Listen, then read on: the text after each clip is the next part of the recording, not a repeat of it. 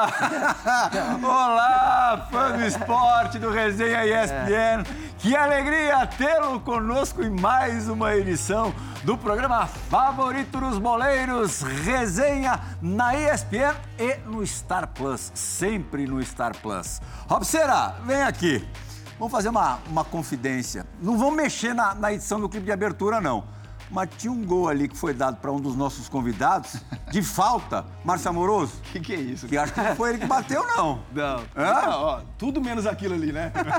é um cara de chegada, um cara que, pô, tinha presença diária, pô, cavava pênalti. Aquele, aquele gol de falta ali, não. não foi de Paulo César Tinga. Não.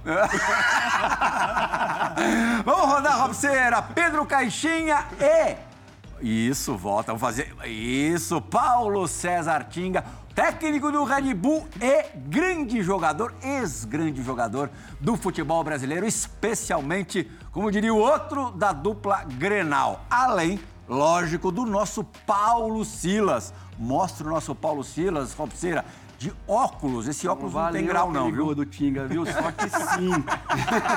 Quem A primeira pergunta do programa para você, Tinga.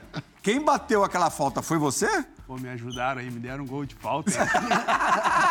o Andrezinho. Pirral, Moroso, Caixinha, assim, eu não estava nem de fora da área direito. Como é que eu vou fazer gol de falta? Eu estava de fora da área e eu torcia pro, pro goleiro desmaiar, vai que a bola, até ele desmaiar, a bola chegou lá faz o gol. Vai ver aquele... que você estava ali do lado da cobrança. Não, aquele gol acho que foi do Andrezinho, cara. Mas recebi aí, obrigado pelo presente. Coisa boa a gente recebe. Caixinha, um enorme prazer recebê-lo aqui no, no Resenha, para o que a gente mais gosta depois de assistir a jogo de futebol. Conversar sobre futebol e a gente tem certeza que o papo com você será ótimo. Agradeço uh, o convite, obviamente, de estar aqui ao lado de tão ilustres figuras. Uma que eu, que eu aprendi porque eu sou uh, aficionado do Sporting Clube Portugal. Sim. O senhor foi um grande jogador nesse clube. Eu lembro perfeitamente no momento em que tinha eu 15 anos e queria ser jogador de futebol, fui treinar à experiência ao Sporting. Era quando aquele senhor comandava essa, essa equipa e depois tive o prazer de trabalhar com este senhor posteriormente, já como treinador adjunto, no Sporting Clube Portugal também. Este senhor lembro-me perfeitamente também dos golos que ele fazia cá e por essa Europa fora, então vai ser um prazer estarmos a falar, a falar de futebol, com certeza. Somos peixes fora d'água aqui, você viu, né, Márcio? Porque, ó, só explicando a relação, quando o Tinga vai para Portugal, sua primeira experiência europeia, você já havia atuado fora do Brasil no Japão. No Sporting, o, o Caixinha fazia parte da, da comissão técnica. É. Veja como o mundo é pequeno. Duas décadas depois, vocês se reencontrando Exatamente. num estúdio de televisão em São Paulo, Tinga. SPN proporcionando esse encontro aí, né? 20 anos que não via, né? Não voltava a Portugal, fui em Portugal há dois meses atrás e pude encontrar o Caixinha vindo para o nosso país mais mais um a contribuir e esse com certeza conheço muito bem, não só como treinador, mas principalmente como pessoa. Eu tenho certeza que todos os atletas, pessoas que trabalharem lá com Caixinha, alguma coisa vão extrair de boa, porque o caráter desse, desse homem aí é sensacional. E tem mais uma ligação aqui nesse programa, né, Silas? O seu filho foi dirigido pelo Caixinha no Catar, é isso? Em 2016, é. o Natan, quando eu falei que a gente ia entrevistar Tinga e o Pedro Caixinha, ele falou, pai, ele foi meu treinador lá, falou muito bem. E eu fiquei feliz, procurei algumas fotos lá e não consegui para mandar para a produção aqui. Mas lembrar, né, que quando o Pedro Caixinha falou que ele tinha 15 anos, é, deixa eu só falar, eu tinha 22, né? foi, quando, foi, quando, eu cheguei no esporte, eu tinha 22 Foi também anos. a tua primeira experiência fora, né? Isso, minha primeira experiência lá com Douglas, Rodolfo Rodrigues, João Luiz, Paulinho Cascavel, foi muito, muito boa.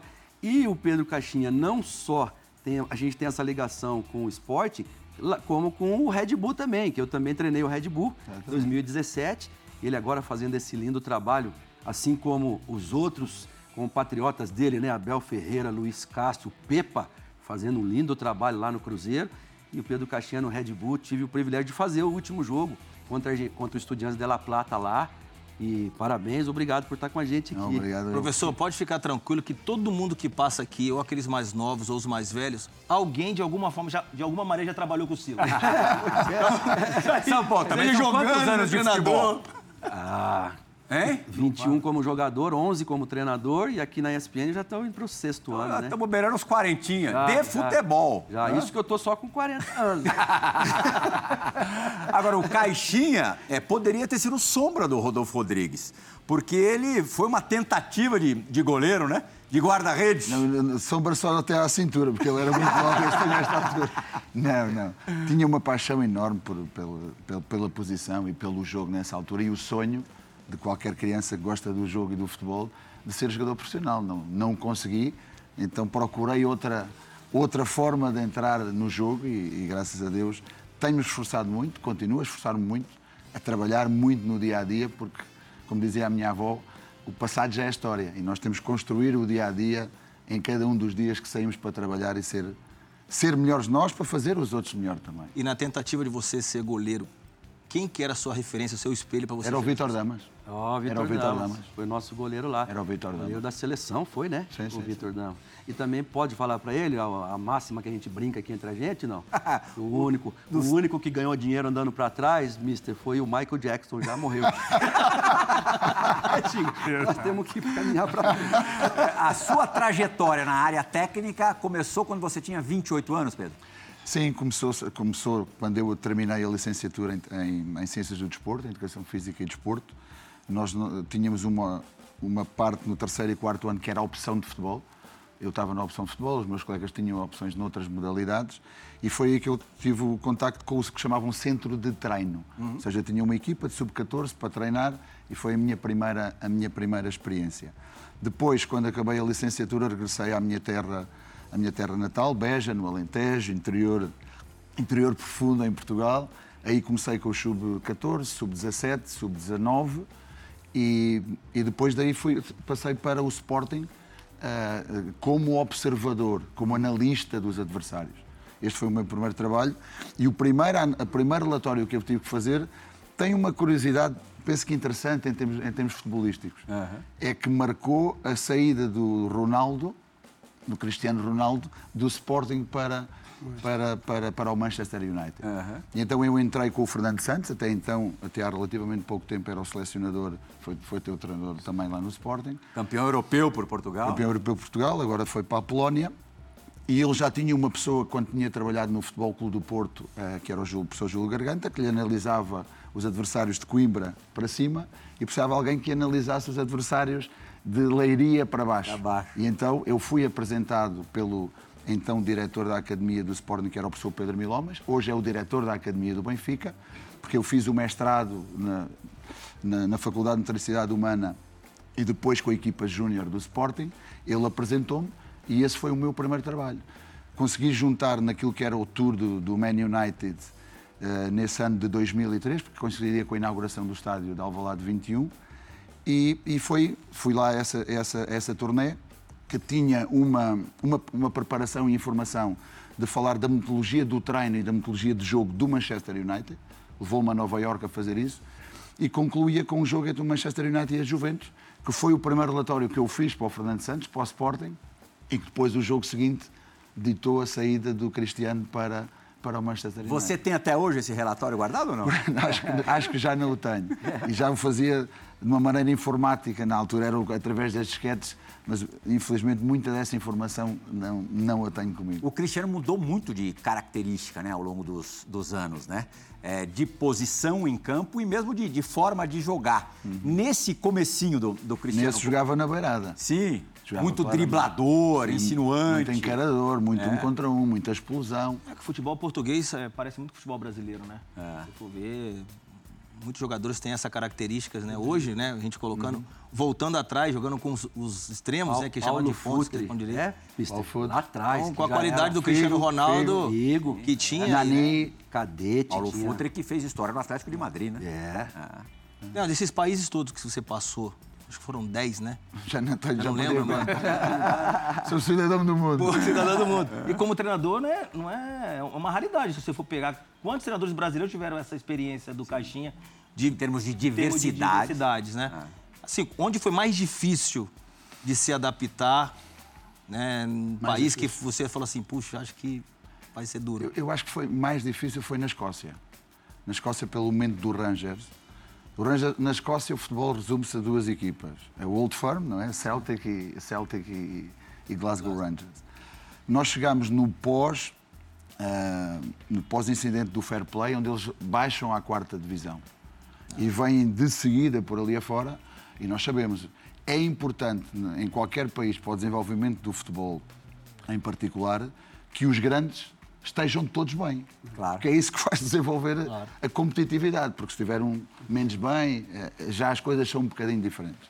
Então imaginem o que é uma equipa grande, onde há duas que detêm a hegemonia do futebol nacional, estar cinco ou seis anos afastado e, e, e querer no imediato chegar e competir da mesma maneira. Sim. É muito difícil. Isso e também um pouco daquilo. Eu não tinha, obviamente, nenhum nome, saí do Qatar diretamente, vendido por um milhão de euros do, do Qatar do Algarrafa para, para, para o e chegar sem nome, sendo, sendo também de alguma maneira um português, não foi, as coisas não correram da melhor maneira nesse sentido. Inclusivamente, em termos daquilo que era uma sociedade fechada, foi o local onde os meus filhos mais sofreram. Mais sofreram na escola, na integração e tudo Dificuldade isto. de ambientação. Dificuldade de ambientação e adaptação. E eu fiz o, o, o FA, o FA, o FA Advance e o FA Pro na Escócia. E adorei trabalhar lá, estudar lá, aprender lá, porque a forma como, como, como ensinam em termos daquilo que é a preparação do treinador é muito interessante. Primeiro, ao nível do campo, no FA, naquilo que é o treinador de campo, na, na figura do manager que eles têm, e depois no FA Pro, de aprender aquilo que é a gestão e a, e a figura do manager que muitas vezes, na grande maioria dos casos, não deixa ao campo, mas é mais uma figura de gestão. E então, nesse sentido, quando eu estive lá como, como aluno, a relação era espetacular. Uh, quando estive a trabalhar, as coisas já foram, já foram um bocadinho Qual diferentes. foi a maior dificuldade que você sentiu na Escócia? Eu acho que uh, uh, tudo, toda esta experiência e diversidade nos, nos faz crescer, nos faz aprender as coisas. Eu acho que aquilo que melhor tirei de lição foi o convencimento. Por muitas vezes pode haver um choque cultural, muitas vezes pode haver alguma, alguma dificuldade naquela primeira aproximação, não dar aquele benefício da dúvida, coisa que eu tive, por exemplo, no México, a relação com que criámos foi muito mais facilitada. E aí esse afastamento tratava-se de que eu os convencesse que aquele era o caminho. E isso não resultou. Então eu acho que hoje em dia, uma das coisas fundamentais que eu procuro utilizar quando lideramos um grupo é convencer o grupo em termos daquilo que é um caminho. E isso foi uma das situações que me fez, uh, quase no primeiro momento, ou logo de imediato, aceitar este projeto. Porquê? Porque há uma filosofia muito clara que vem de um Red Bull Global Soccer. Uhum. Depois, uh, o Red Bull Bragantino está envolvido nessa, nessa, nessa, nessa mesma filosofia. Eu, como treinador, coincido claramente e identifico-me claramente com essa filosofia.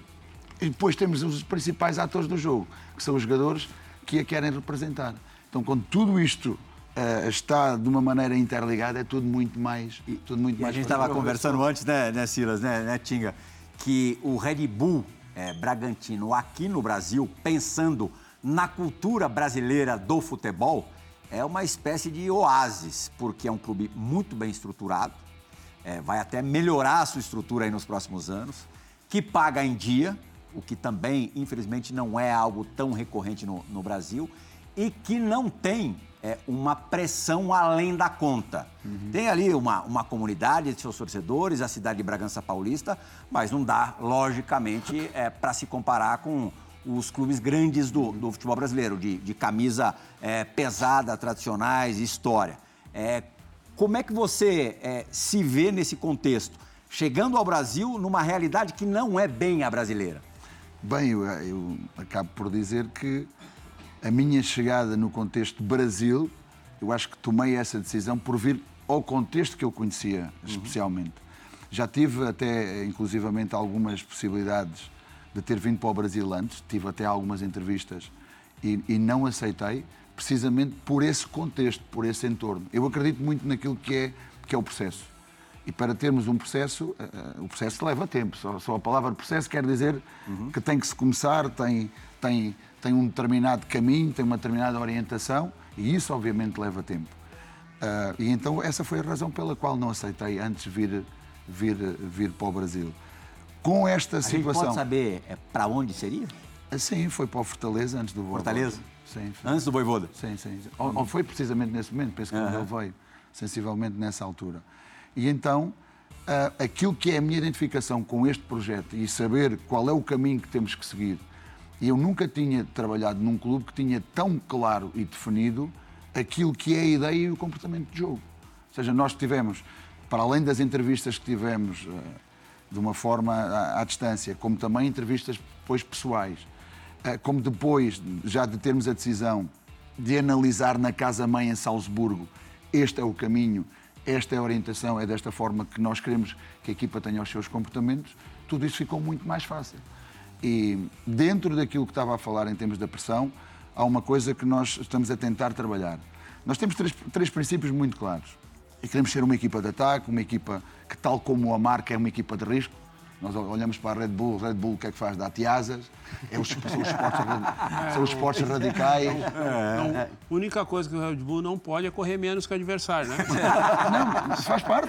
Não, é faz parte. Não, é o conceito. É o, conceito. É o risco. E energia, vem O risco, força, a energia, é verdade. Tudo isso está ligado àquilo que é a marca. Eles promovem até corrida de supersônico, não, de, e, de é avião. verdade, está dentro do, é. dentro a, do, filosofia do caminho, é esta. É do risco, é de não haver limites, é de procurar fazer mais, de procurar fazer melhor. E em cima disso, qual que é a maior dificuldade que você teve quando chegou aqui no Red Bull? Porque lidar com o jogador brasileiro né, tem, tem algumas vaidades, tem um tipo de, de trabalho que você tem que fazer para poder virar próprio a cabeça desses treinadores, desses jogadores, para poder se adaptar à sua filosofia de trabalho? Não, a filosofia não é minha.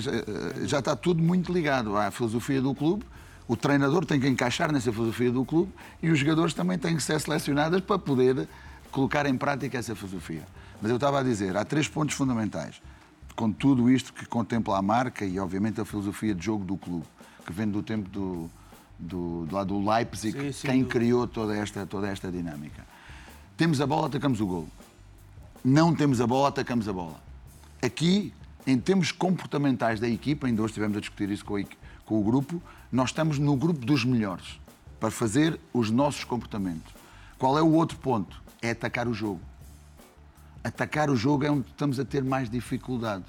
Atacar o jogo é controlar os tempos do ataque, momentos, né? é controlar os momentos em que posso acelerar, porque a nossa equipa tem muita chegada, por exemplo, mas também nessa construção do ataque pela, pela vertigem, que às vezes com que fazemos as coisas, perdemos muitas bolas e levamos muitas transições desnecessárias que acabam na nossa, no nosso próprio gol. Tem a é? ver com a juventude do time, não? Com jogadores uh, jovens? Eu, eu, tenho a ver para. Não só. Eu acho que o Natan é um baita jogador, mas ainda é um jovem ainda, né? Sim, mas eu acho que tem a ver com a maturidade do jogador. E aquilo que nós estávamos a falar há pouco, para mim, se fizermos a principal diferença entre aquilo que é o futebol do Brasil e o futebol na Europa ou em Portugal, para mim, é a formação do jovem jogador uhum. e na formação do jovem jogador estar o entendimento do jogo. Sim, perfeito. Porque eu acho que quanto maior for o entendimento do jogo, mais facilmente vão ser tomadas as decisões. E isso, para mim, é a única questão que é tática no jogo. É a decisão. Não é o 4-3-3, não é... Tática individual, é, é, né? É perceber que comportamentos temos de ter Você percebia isso, Tinga, nas suas imersões fora do país, que o entendimento do jogo do atleta de lá é diferente do daqui? Eu acho que né, isso é o grande diferencial. A gente, a maioria dos jogadores, acabaram entendendo do jogo empírico, né? Mas quando tu entende que há um, um, caminho, se tu vê quase todos os treinadores de fora, eles falam do jogo num caminho, construir um caminho durante a semana, que às vezes pode mudar dependendo do adversário. Uhum. Tem um caminho. A, a, gente, por muito tempo, a gente sempre falava, quando não deu certo o jogo, não encaixou gente não pode trabalhar uma semana para encaixar ou não encaixar, né? Uhum. Você tem que construir um caminho. Uhum. E o caminho passa por cada jogador entender. Porque eu, o que eu vejo de diferente, talvez, do treinador europeu ou de fora para nós aqui, é que nós entendemos muito da tática coletiva. Mas o, o que vai definir o jogo é a tática individual. Que é, como ele falou, Sim, os momentos. As decisões individuais. Não adianta, ninguém vai botar a bola junto. Os 10 jogadores não vão fazer o gol junto. Os 10 jogadores não vão falhar junto para tomar o gol vai ser uma falha de um, no máximo dois, três jogadores. Então, acho que é essa evolução, talvez, que venha de fora de, da tática individual, de mudar um jogador. Né? Nós demos um exemplo aqui antes do Militão, né? Uhum. que jogou no Brasil e nunca jogou de zagueiro. De repente, um treinador olha lá, isso é tática individual. Cara, se esse cara aqui vir aqui para dentro, vai se tornar um dos melhores zagueiros do mundo. Hoje ele está entre os 10 melhores zagueiros do mundo. Isso é tática individual. Eu acho que é, é esse detalhe que está faltando para nós. Né? A gente vai estudar lá na CBF, estuda tudo coletivamente. ajeita assim, ajeita assado, mas a tática individual que é o que determina, que é momentos, entender A gente do acabou jogo. de ver ali, rodando no nosso telão, imagens suas ao lado do Jürgen Klopp, que por dois anos, duas temporadas, foi o seu treinador na, na Alemanha, no Borussia Dortmund. Queria que você nos contasse um pouco de como é que se deu essa, essa relação e o que, que de mais importante é, ele te agregou, você aprendeu com ele. Cara, eu aprendi com todos os treinadores, né? Como Caixinha, como o Fernando Santos. O Klopp foi um cara que, quando chegou, me deu muita moral. É o mesmo cara que, que, que disse para não re- renovar meu contrato. E a maneira que foi feito isso foi uma maneira totalmente diferente. Né? Normalmente, no Brasil, em alguns lugares, né? não Engraçado, o todos... Lucas Leiva esteve aqui é, há pouco tempo. Passou o mesmo foi processo que dirigido eu. por ele no Liverpool, aconteceu rigorosamente a mesma coisa. Mesma coisa, mesma coisa. Tanto Mas que ele, ele falou que é, a coisa era sempre é, colocada de uma forma muito aberta, muito limpa. Muito limpo. Né? E aí um Era dia- nada pessoal. Na área pessoal. Aqui as- tem alguns lugares, né? Eu eu peguei, né, por exemplo, Murici, Tite, ah, Abel, Filipão, entre outros, também sempre tiveram essa condução do ser humano na frente do, do jogo, né? É, mas isso eu acho que é o grande acrescento do- dos treinadores de fora. E o Klopp, é, quando falou que não era para renovar meu contrato, depois de dois anos, quando ele chegou, falou: "Ó, você é o motor do nosso time e tal, tal. E foi passado o tempo, estava com 32 anos, tinha acabado de fazer a cirurgia no pubis. Um dia me chamaram, eu nunca imaginei, eu era um dos principais jogadores do time. Ó, não, vamos renovar. Pá, eu fiquei louco, né? Falei, pô, como é que os caras. E você pegou a fase braba ainda do Borussia. É, né? e aí Quando eu- você chegou lá. é, né? e aí acabei- O Borussia deixou um estrago lá Deixou um estrago. Tu ganha muito, deixa o estrago pro próximo, né? Levou todo É, o dinheiro. ganhou a Bundesliga, Levou tava- todo o dinheiro arrombou o cofre. E foi embora também, o amoroso. é, Amoroso, Dedê, Everton, levaram, deixaram eu lá, sozinho lá. Aí, pô, conseguimos virar ali, equilibramos o clube. E aí, um dia, quando falaram que eu não ia renovar, pô, fiquei louco com ele, né? Achando que, pô, sabia que era ele ali, que é esse papel do manager, que é, que é natural lá fora, né? É, é natural. E aí, um dia, eu tô, nós morava perto no, no Herder, que é ali no bairro, e eu tô indo com o meu motorista na frente, ele tá atrás. Ele tava num Porsche, ali, conversível, tava, tinha, tava o solzinho, aí o alemão acha que é verão, né? Solzinho e tal. E aí parou no sinal e o guri falou pra mim, Leandro, ó, meu, ele tá te chamando aí. E ele me chamando aqui atrás. Eu, puta, caramba, meu cara me correu daqui, quer falar comigo. ainda. aí eu desci pra ele ir carona com ele. E aí ele foi conversando comigo. Falei, cara, entende, isso aqui não é nada individual, é o processo. Eu quero um time mais rápido, ter um jogador de posse, tal, tal, tal. Eu já tava me arrastando. Cara, mudou totalmente o meu comportamento e, eu preciso de ti nesses quatro meses. Nós temos aí o EFA para jogar e tal. E eu já estava naquela pro largar que a gente faz, né? Ah, Não vou ficar mais aqui. Não te explicou o porquê? Não me explicou o porquê. Então, esse é o grande detalhe aqui. Às vezes a gente, quando a gente quer, pá, eu não quero mais o Silas, eu começo a arrumar uma coisinha pro Silas É que ficar a bravo gente não comigo. consegue separar a pessoa da posição que ela ocupa. A Exato. pessoa é uma coisa, o treinador é o treinador, é uma posição. Tem que escolher, E as né? decisões aqui não são as mesmas daqui. Aqui vai tomar uma cerveja, um vinho, uma Coca-Cola, Ah, vai o treinador tem que tomar decisões o tempo inteiro, né? E, e aqui, é- e aqui a gente sempre falou, né, Plirra? Desde sempre. Quando o cara te bota pra jogar, você pergunta pra ele por que, que me colocou pra jogar. Mas quando tira, É. por que, que me tirou? E não tem. Mas, mas essa relação é, é porque o jogador é imaturo. Ele não consegue entender que uma coisa é uma coisa e, outra E, e aí coisa- vai com o que o Caixinha falou, imaturo, porque desde lá na base a gente também não faz isso. Sim. né? A gente não, não diz os porquê. Ó, vai acontecer isso. Então, de repente, ele já sobe com essa cabeça de que quando o cara não quer mais, ele não gosta de mim. Não, mas tem 30 pessoas, então ele só gosta de vocês 10, dos outros 20 ele não gostava. Então, é esse processo. E eu passei por isso também. É amoroso, nós também reclamamos, Silas, quando ficamos fora. Mas quando tu vai lá para fora e tu começa a entender disso... Eu fiquei no Cruzeiro os últimos três anos de, de carreira. Eu fui bicampeão no Cruzeiro, eu era reserva. Mas pergunta lá no Cruzeiro, eu era um dos caras que me sentia mais respeitado dentro do clube. Nos, nos 90 minutos podia ser outro que ele escolhia, mas quando ele ia negociar bicho, o Alexandre Matos falava comigo. Cara, tem várias maneiras de tu mostrar Mas que, isso que também o cara faz por parte. você entender o seu papel ali, né? Exato, né? Entender o papel e, como tu falou antes, entender o jogo. O que que é entender o jogo? Por exemplo, eu quando jogava, brincamos aqui da falta. Cara, eu nunca ia fazer um, um gol se eu não entrasse na área. Eu não chutava de fora da área, não tinha pressão. Para te fazer um gol de fora da área, tu tem que chutar bem, chutar forte, chutar no ângulo. Ou o goleiro falhar, é mais difícil fazer gol. Dentro da área, se tu pegar de canela, mal, tu faz o gol, porque tu tá perto do gol. Isso é entender o jogo. Xinga fala é verdade. Quando a gente vai jogar o Legends, né? Que a gente tem o nosso time do Borussia do Legends, que viaja Aí ele fala assim, gasta energia lá na frente, deixa aqui pra mim, daqui pra trás sou eu que cuido. Tinga, eu não sei se o, se o Caixinha se recorda, o início da carreira do Tinga aqui no Brasil, no Grêmio, você era muito mais ofensivo do que no restante da carreira, né? Era o ponteiro. Os caras me falaram que era parecido com o Denner. Eu falei, não, vai me atrapalhar, pô. Mas, ó, O Denner é o se a maior gente de tiver todos, não tempo, tem se a gente né? tiver tempo de mostrar hoje no programa, a gente vai ver é, lances seus, jogadas suas, que realmente são muito parecidas Nem eu acredito que sou eu. Quem é aquele cara ali que você mostrou? Mas Mas por que, que você do- mudou? Em 2005, o pênalti que ele sofreu do, em cima do Fabio Costa. Ah, tem uma- no teu programa aqui, Isso é ó. divisor de água na vida do, do Onde ele tava? Lá do- dentro da área. Como é que chamava o árbitro aquele? Márcio Márcio, Rezende de Márcio. Rezende e do Fábio Costa também, porque é, era para estar preso os dois até hoje e o Inter com, com aquele gol, aquele pênalti lá marcado. Porque Como é que você digere essa história hoje, Tinga? Super resolvido ou não? Cara, foi melhor que eu fizesse 10 gols na partida, né? Pô, eu, eu paro e cheguei aqui em São Paulo, já o cara, aeroporto, o cara não foi pênalti, foi pênalti. O Corinthians disse que não foi pênalti, o São Paulo, não, eles te roubaram.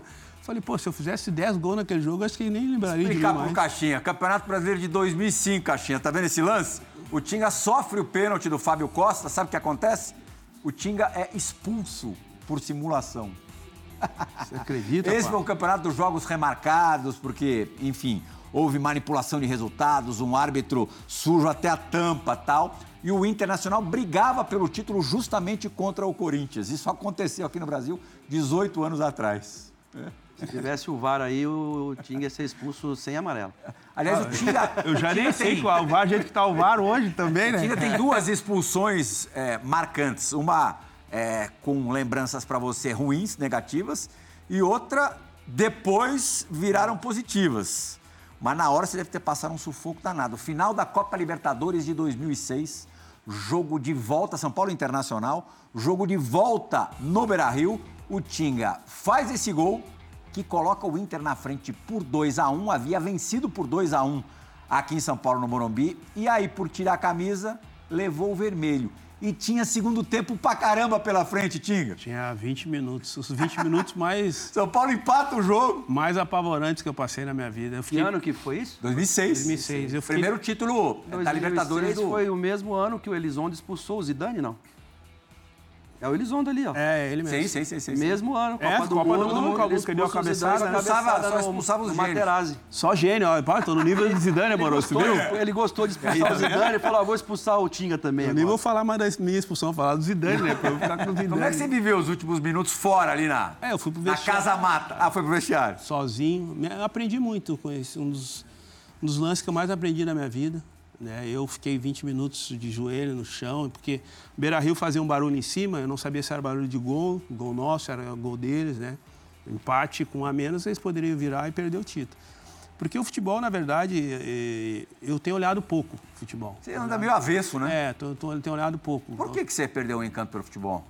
Ah, primeiro que eu trabalho pra caramba, estou fazendo jogo 10 da noite, né, meu? Ô, ô, ô, 10 ele da tá noite. Vamos meter dinheiro a maior agência de turismo Agora em Porto tá Alegre. dinheiro lá. tô fazendo jogo fica 10 da. Não noite, só pô. isso, mas fora o projeto social que eu sinto. Ah, espetacular. Espetacular junto com o Dunga. É, super engajado, você, Dunga, quem mais está nessa? Ah, não, tem- na verdade tem muita gente aqui, as pessoas não, não aparecem, né? Sim, mas sim. tem muita brasileira é para ajudar é, é- nós somos nós somos foda mesmo. E, a- e- e eu fui pro vestiário, cara. E por que que eu disse assim, do- o futebol, ah, por Olha mais vocês ali. tu olhando ou não olhando o futebol, tu, tu- eu quando eu o pouco que eu olho o domingo às vezes do jogo, eu já sei segunda depois do jogo quem é vilão e quem é mocinho. Né? Conforme o jogo ali, bah, aquele ali errou, tomaram o gol, ele é o culpado. Ah, o fulano entrou, fez o gol, ele é o, o herói do jogo. E eu não vejo dessa forma, mas a gente já sabe como é que é.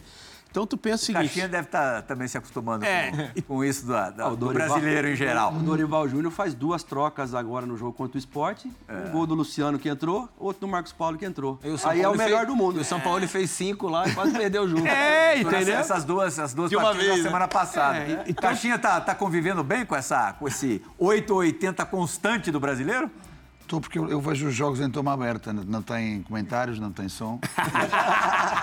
eu escuto o Pirral, mas... Você vai desempregar a gente, Caixinha. Pirral, então, para concluir, então eu vou pro vestiário, eu já estava vendido pro Borussia, nós jogamos na quarta, na quinta-feira eu fui embora para Alemanha, já estava vendido. Então, se o São Paulo vira o jogo, eu era um ex-gremista, né? Eu tinha jogado, minha história começou no Grêmio, tinha dado o título por 20 minutos, que estava com a cabeça na Alemanha, Então, eu não precisei passar por isso para saber como seria a capa do jornal do dia.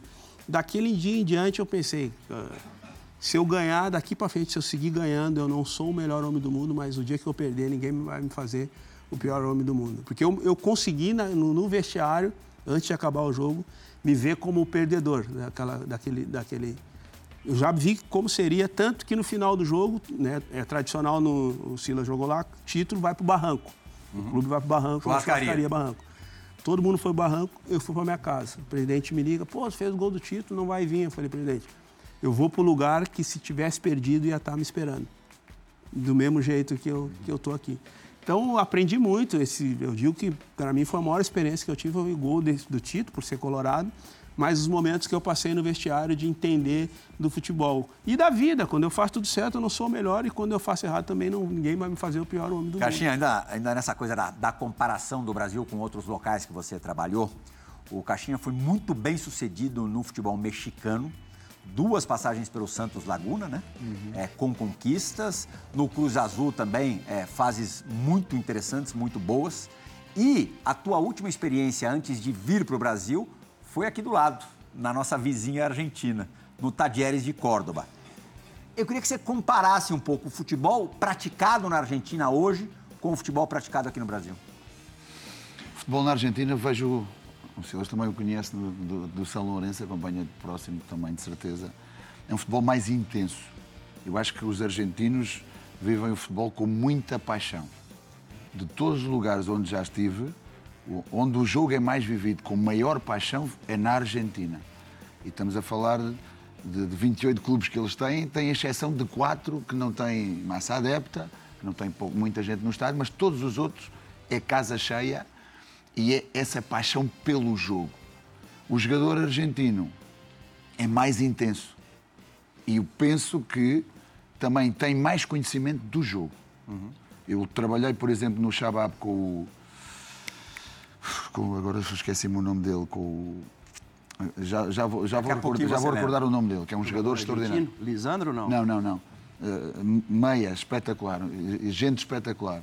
E nós estávamos a analisar o adversário e eu disse-lhe: Olha, vamos encontrar um adversário assim e assim. Ele disse: Não, eu já vi dois ou três jogos, eu conheço aquilo que vou entender. Muitas das vezes nós estamos, por exemplo, a fazer análises e as análises têm que ser cada vez mais resumidas e mais específicas em relação àquilo que é o confronto dos nossos comportamentos e, e aquilo que vamos encontrar para que a estratégia também não seja, não seja uma coisa muito, eh, muito complexa. E às vezes aparecem lá jogadas que eles nunca viram. Ah, ah! Isso leva a dizer que aquele tempo fora daquelas são as duas horas, três, quatro, cinco ou seis que às vezes até passam no clube, não é passado a trabalhar para melhorar o conhecimento do seu jogo, o conhecimento daquilo que é, que é a sua própria profissão. Uhum. Eu acho que isto é importante também. Vocês de certeza que viam muito mais futebol no vosso, no vosso tempo. Uhum. Viam, conheciam muito mais as, as, equipas adversárias, os jogadores adversários, o futebol a nível, a nível nacional, a nível internacional, e isso acho que, que se perde um pouco. Os argentinos nisso conhecem muito o jogo. São muito mais, como eles dizem, cancheiros. Uhum. Ou seja, aquilo que é o controle do jogo, controle do ritmo, eles sabem muito bem como controlar essas coisas em função daquilo que é o, a necessidade do jogo. E isso revela esse conhecimento e essa, e essa paixão que eles têm pelo, pelo jogo. A gente fala que os argentinos, a facilidade deles se adaptarem na Europa. Ever Banega. Banega. Ah, Ever Banega. Uhum. A facilidade dos argentinos de se adaptar mais rápido ao futebol europeu do que nós brasileiros, né?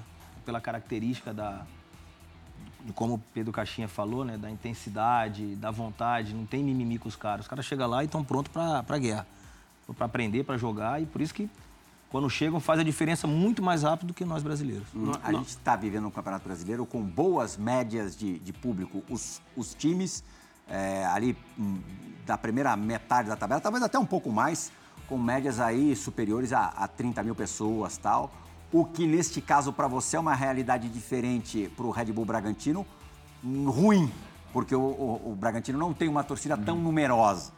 Você às vezes sente falta de um, de um apoio mais maciço? vindo do futebol argentino? Uh, não, não. Temos que saber lidar com a realidade que temos. A realidade que temos no, no, no Red Bull Bragantino é essa, sabemos muito bem. provavelmente daqui a dois anos, com a nova arena, as coisas já possam ser diferentes. Uhum. E não nos podemos esquecer que é um clube que tem apenas o terceiro ano na Série A.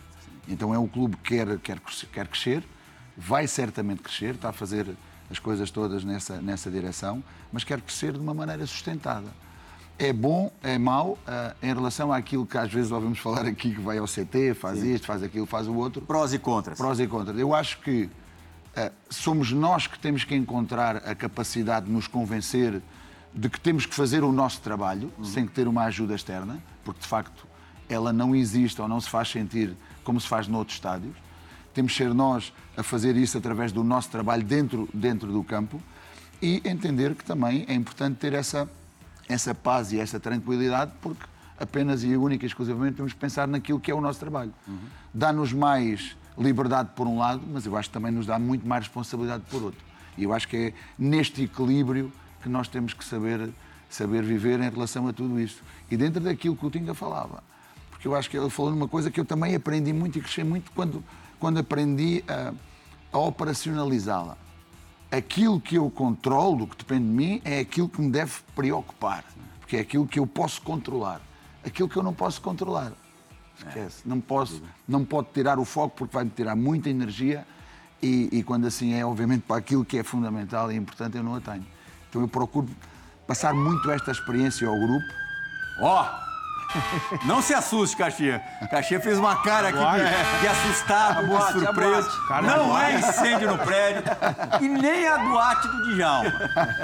Não, é, a gente fala aqui, viu, Tinha? Que aqui é a, a pista do Djalma. Ah, ele aqui Só que funciona é mesmo quando ele não está presente. Ele não está. Gênio Djalminha. Ele mas com é certeza ele não está, mas ele está na pista. Ele... E agora, tá aqui, mas tá. Mas você vai encarnar agora o, o apresentador. Chama, chama o que vem por aí. Vai na câmera, vai na câmera 1 ali, ó. Chegou a hora do dividida? Do... Peraí, é na câmera 1. A 1 aqui? É. Dá, dá dividida. Chegou a hora da dividida do Resenha ESPN. Aê! Tigão, aqui ó. Dividida É sempre um, um prazer enorme estar participando do seu programa.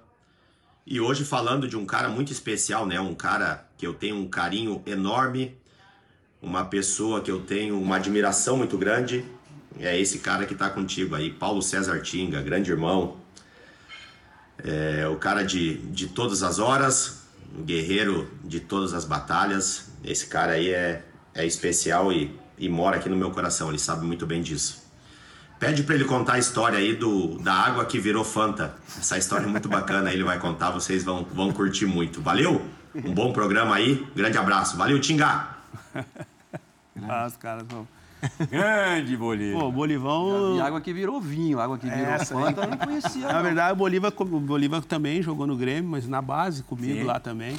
Quando você era o Peri, não é isso? Quando eu era o Peri. Quando é. eu cheguei no, pô, lá da Restinga, o bairro mais pobre do Rio Grande do Sul na época, né? Hoje a Restinga é uma, uma cidade já, né?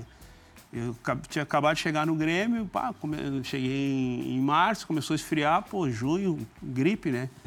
Puta, aí eu ah, vai no médico ali, fala que tá gripado. Fui no médico, o médico tá gripado. Ah, tô um pouquinho. Ele me deu o Cebion, né? Eu nunca tinha visto Cebion. Ele me deu o Cebion, aí pega o um copo d'água lá, botei a água, pá, tomei aquilo ali. Ah, Fanta, cara.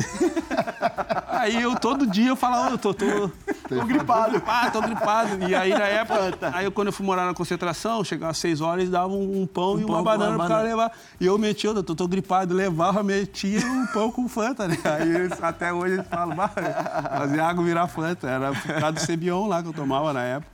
Ah, tem dividida para o Pedro Caixinha também, nosso Vinícius Oliveira, da comunicação do Red Bull Bragantino, providenciou, mas é uma dividida muito branda. Auxiliar não vai falar nada, não vai entregar nada, né, Márcio? É, não entrega, né? Senão só vai encher a bola, né? Com certeza, vai. É. Pedro Malta vai participar do resenha é, de hoje. Pode falar. Vai falar amanhã, tá Olá, galera, a todos aí no, no estúdio. O meu nome é Pedro Malta, sou auxiliar do Pedro Caixinha. Uh, e venho aqui falar de duas, duas qualidades que, que o Pedro Caixinha tem, na minha opinião. A primeira é a capacidade de trabalho uh, que ele tem. Uh, com ele nada, nada é fruto do acaso, tudo é, é muito enraizado naquilo que é o trabalho, o tempo, a dedicação a persistência que tem, que tem no trabalho e a paixão que mete no trabalho que contagia todos aqueles que, que, o, que o rodeiam. E depois, em termos das qualidades humanas, ligadas também àquilo que é uh, o trabalhar com ele. É muito fácil trabalhar com ele, claro, sempre com um nível de exigência muito alto, como é característico, mas acima de tudo ele valoriza muito o trabalho das pessoas que trabalham com ele. Desde simples pessoa uh, que corta o relevado dentro daquilo que é a estrutura do clube, até à, mais alta patente do clube. Então tudo isso, a meu ver, tem sido dois pontos chaves que o têm levado a atingir o sucesso que tem na carreira e que espero que assim continue e que, que da mesma forma que eu esteja continuo ligado a esse mesmo a esse mesmo projeto. Um forte abraço a todos e, e sem dúvida que, que o Prof é uma é uma referência nesse nesse aspecto. Tá certo. Obrigado, Pedro. É o prof, é isso. Puxou o saco, puxou o saco. Puxou o saco. Ficar no projeto, viu? Louco pra falar essa, essa parte é, do trato com as pessoas, de administração de ambiente, para você, num percentual de importância do trabalho de um técnico, tem que número? Tem tudo. tudo. Nós somos pessoas. Eh, eu acho que as pessoas devem, devem ser tratadas com respeito. Se eu quero ser respeitado, eu tenho que respeitar os outros Obviamente, dentro daquilo que são as hierarquias, eu também não faço distinção entre as pessoas. As pessoas querem e devem ser tratadas com, com o mesmo respeito a todos os níveis. E é isso que procuro em termos daquilo que é um bom ambiente de trabalho.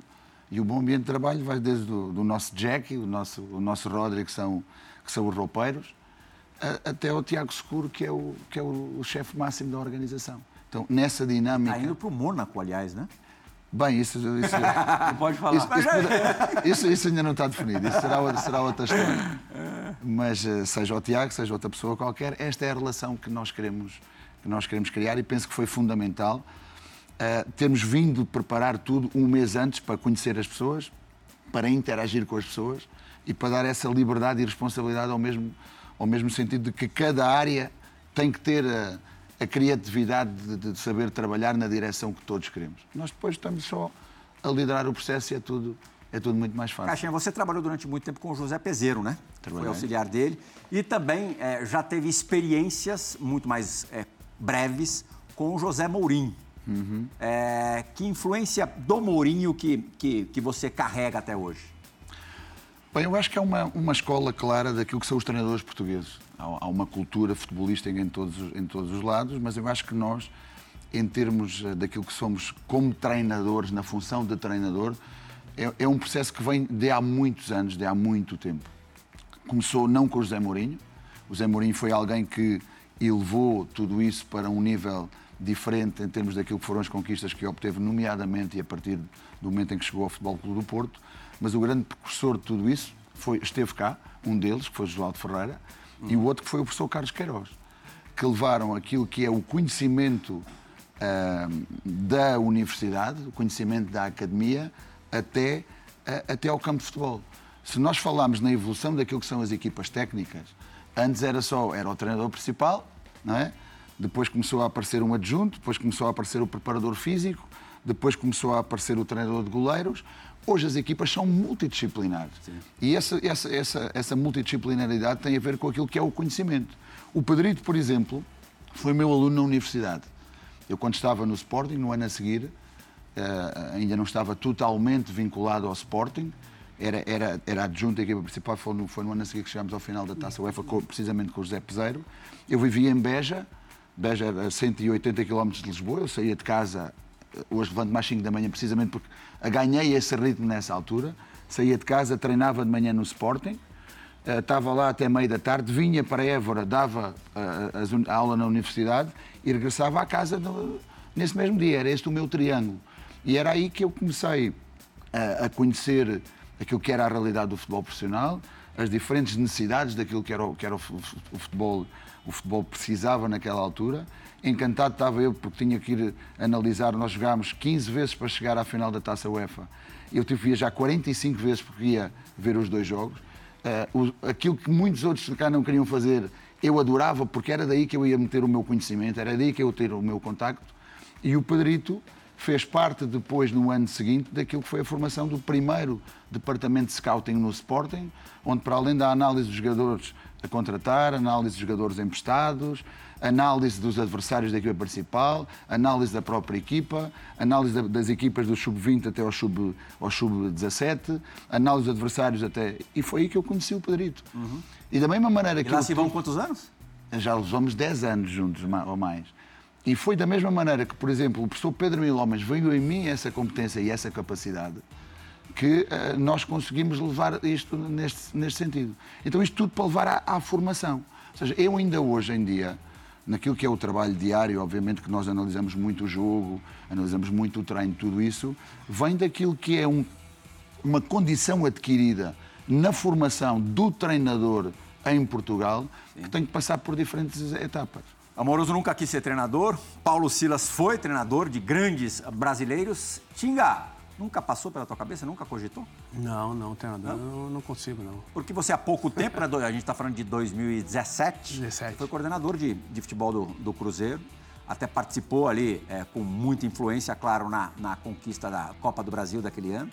A primeira das, das duas ali duas. Em, em sequência. Essa experiência para você foi legal? Foi dentro do que eu. Do, né, quando se fala no Brasil é legal quando ganha, né? Se for, ah, se for começar de trás para frente, foi ótimo, ganhei. Mas pra, o que eu queria, eu consegui. Quando eu sentei com o presidente em dezembro de 2016, e ele foi me contratar, eu tinha parado de jogar um ano, um ano antes. Falei, de tudo que eu, que eu cobrei dele, ele me deu, e ele também tinha as dúvidas dele, e eu, a última coisa que eu pedi para ele, eu falei assim para ele, Silas, Presidente, a única coisa que eu quero aqui é apertar, estava definido que o treinador seria humano, né, manteria humano. A única coisa que eu quero é apertar a mão do Mano Menezes dia 6 de janeiro, que era a apresentação, e apertar a mão do Mano Menezes dia 9 de dezembro, quando encerrar. Se eu fizer isso... Uma é temporada completa é com sinal, a mesma comissão técnica. Sinal que eu fiz um bom trabalho, sendo que na época, até hoje, né, mas na época não, que mais fazia era perdia um jogo, o diretor mandava. Né? E aconteceu que a gente perdeu o estadual para o Atlético do Roger. Na quarta-feira a gente foi jogar na primeira fase da, da Sul-Americana, que não era ainda como é hoje, uhum. e perdemos para um time do Paraguai. Quando a gente chegou no CT, já amanhã vai vir a torcida. Para resumir, encostou lá três ônibus, queremos falar com os jogadores. O presidente na época me ligou, pô, Tinga, temos que fazer alguma coisa. Eu falei, lembra que eu conversei contigo lá em dezembro? E aí vem a torcida lá falar, queria conversar com o jogador. Eu falei, ó, uh, falei presidente, eu, cara, eu não concordo, e gente tem que falar com o jogador. Tem que falar comigo, com o diretor, que era o Klaus na época, falar contigo. Os jogadores vão jogar daqui dois dias, cara. Né? Não pode estar de frente com. Isso não existe. E aí a gente organizou, botamos ali os chefes de, de liderança das torcidas ali, que não deveria nem ter, existir isso, né? Entraram para dentro do CT e ficaram numa sala, conversaram comigo lá, falaram um monte, um monte de coisa lá e a gente conseguiu manter e no final do ano foi um campeão. Quando eu vi aquilo ali, eu falei, cara, quando aconteceu aquilo ali, eu já falei, cara, eu só não vou embora porque eu também, se eu pedir isso, eu tenho que ficar até o final. Claro. Mas eu, ali eu já defini que eu nunca mais trabalhei no futebol. Acho que eu te interrompi um momento. Você ia perguntar alguma coisa pro, antes da gente ir pro, pro break, pro caixinha? Eu já nem lembro mais o que, que era. então dali eu vi que não, não, não, não, não tenho mais espaço pro futebol. Ah, lembrei, lembrei. É. O, eu, tive, eu fiz o jogo do Estudiantes contra o, o Red Bull agora uhum. e, e você tirou o Cleiton, você tirou o Lucão e voltou o Cleiton, porque uhum. o Cleiton no jogo contra o Água Santa foi sair jogando, acabou perdendo a bola, acabou saindo o gol. Tá, não, não, sei se foi por isso, óbvio. Mas tomou a decisão de colocar. E, e, antes de começar o jogo, quando a torcida não estava esperando o nome do é, Cleiton como goleiro, e ele não só botou o Cleiton, como é o capitão do time. E o Cleiton fechou o gol. Sim. O Cleiton defendeu muito, jogou muito. É, é, como que foi essa Cleiton, quando ele, ele tá virado, é duro fazer gol Como nele. que foi essa decisão, professor? De, e depois a satisfação, né, ou a alegria quando acabou o jogo, de assim, ter dado certo, né, uhum. né, a, a, a, a decisão, ter terminado. Certo. Acho que a posição de goleiro é uma posição muito, muito ingrata, não é? Ingrata no sentido de que só tu pode fazer aquela posição, não pode começar numa e terminar, e terminar noutra. E é uma posição que tem que transmitir muita confiança à equipa. É óbvio que uh, eu respeito os erros. Se nós queremos que a equipa seja uma equipa aberta, uma equipa que jogue com liberdade, uh, tem que estar disposta a cometer erros. E nós temos que deixar que eles cometam esses erros. A questão é, quando o jogador que comete esses erros e de alguma maneira sistemática consegue lidar com esses erros ou não uh, para que a sua performance seja intocável e que obviamente isso também não passe para a equipa. E nós entendemos que naquele momento, falando depois também com o Clayton, que ele precisava de uma pausa. Precisava de uma pausa, precisava de uma pausa para ele, para fazer uma reflexão, para continuar, continuar a trabalhar uh, e dar uma oportunidade ao Lucão também para, para conhecermos aquilo que era a condição dos outros, dos outros goleiros. O Lucão fez, fez bem durante o período em que esteve. Nós entendemos que aquele era o momento de que o Clayton pudesse voltar, pelas indicações que tínhamos no dia a dia com ele. E, e acabou, acabou por correr bem. Hoje uh, o Clayton regressou ao gol e, está e tá a fazer bem o Aquela história, treinador também tem que ser habilidoso né, no Certeza. lidar com seus jogadores. Resenha ESPN vai fazer agora a sua primeira e única parada. Na volta, Pedro Caixinha irá analisar dois golaços do Tinga. Gols que poderiam muito bem ter sido assinados pelo Denner. Você vai concordar comigo, faz tempo, mas você deve lembrar. Esses isso. foram do Tinga mesmo, não aquele de falta é, naquele é, na abertura. Deram um golzinho a mais, deram um golzinho a mais.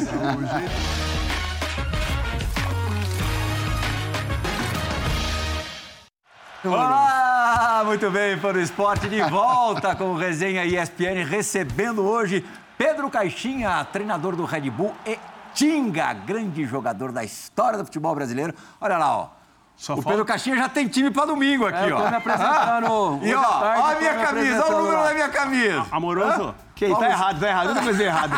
Aqui, Lateral direito, pô. Ah, Tinga com 7, Silas com 8. vai chegar, hein? Márcio Amoroso com 9. Avisa lá o evangelista lá, o praxete é lá, que a casa caiu, hein? Aí, Lucas, ó. Caixinha, tirando o apresentador que vos fala, os outros três cairiam bem no teu time, não queria, não? sem dúvida, sem dúvida. Quem fala cai bem, rapidinho, antes que a gente... Pô, a gente tem dois minutos. É. Ah. Arthur faz falta? Não, eu acho que só faz falta quem Amoroso está. quer me quebrar. Só... só... faz falta quem está. E eu boa, só posso boa, falar... Boa. Esse Manu tá bom, tá bom, tá bom. Só gosto de falar dos jogadores que são nossos jogadores. É. O Elinho está a fazer o trabalho tá muito bem. bem. Está tá muito bem, verdade. O Henry vai, vai também uh, fazer as coisas. O Nacho, infelizmente, foi uma daquelas lesões traumáticas que tivemos, tal como o Vitinho, fazem o jogo e, e tem uma lesão para quatro meses mas estamos muito satisfeitos com ele. Perspectiva do campo sem perder tempo, como prometido. Pedro Caixinha irá analisar dois golaços do Tinga com a camisa do Grêmio. Gols no início de carreira de um dos nossos convidados de hoje. Perspectiva do campo, roda o BT. Essa pergunta é estratégica. Olha lá, a vinhetinha rolou e agora a gente vai ver o golaço do Tinga contra o esporte. Ano 1997. Você não é o Tinga, É o Ronaldinho Gaúcho, dele ou o Tinga?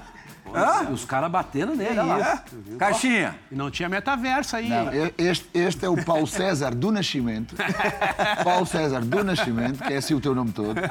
Que era assim que ele tratava. É verdade. E, e era, esta era a característica que eu, que eu conheci lá naquela, naquela equipa do Sporting. É, o outro gol, você vai me dizer se é você isso, acha mais bonito do que esse. Esse foi contra o Sport, cinco anos depois contra o Juventude. Eu prefiro esse segundo que a gente vai mostrar. Esse é de o amoroso. Caixinha vai dizer... é de amoroso esse. Ah, olha ah, lá, Caixinha. Esse é mais parecido com o amoroso esse aí.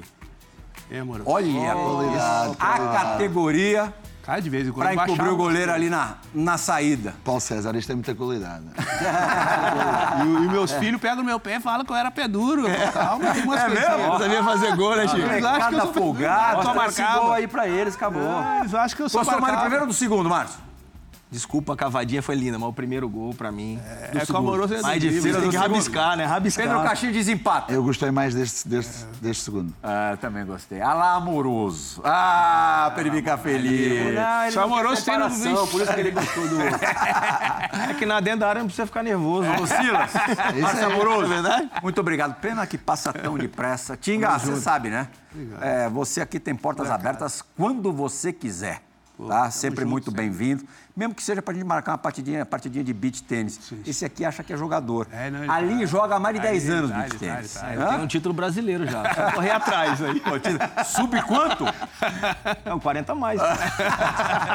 Pedro Caixinha, todo o sucesso do mundo. Sucesso. Essa sua empreitada aqui no Brasil. nessa tua é, tentativa de, de, ser feliz no Red Bull Bragantino. A gente Tô tem certeza que será. Que é um ponto fundamental, sermos felizes. Isso. Eu estou a ser muito feliz no desempenho desta, desta função. Do mesmo jeito que a gente foi muito feliz estando ao seu lado nessa última hora. Fã do esporte, muito obrigado pela companhia mais uma vez. Resenha da rodada na segunda-feira, 23 horas. Resenha aqui nesse formato toda sexta, primeira exibição, toda sexta às 22 horas. Tchau, tchau, gente!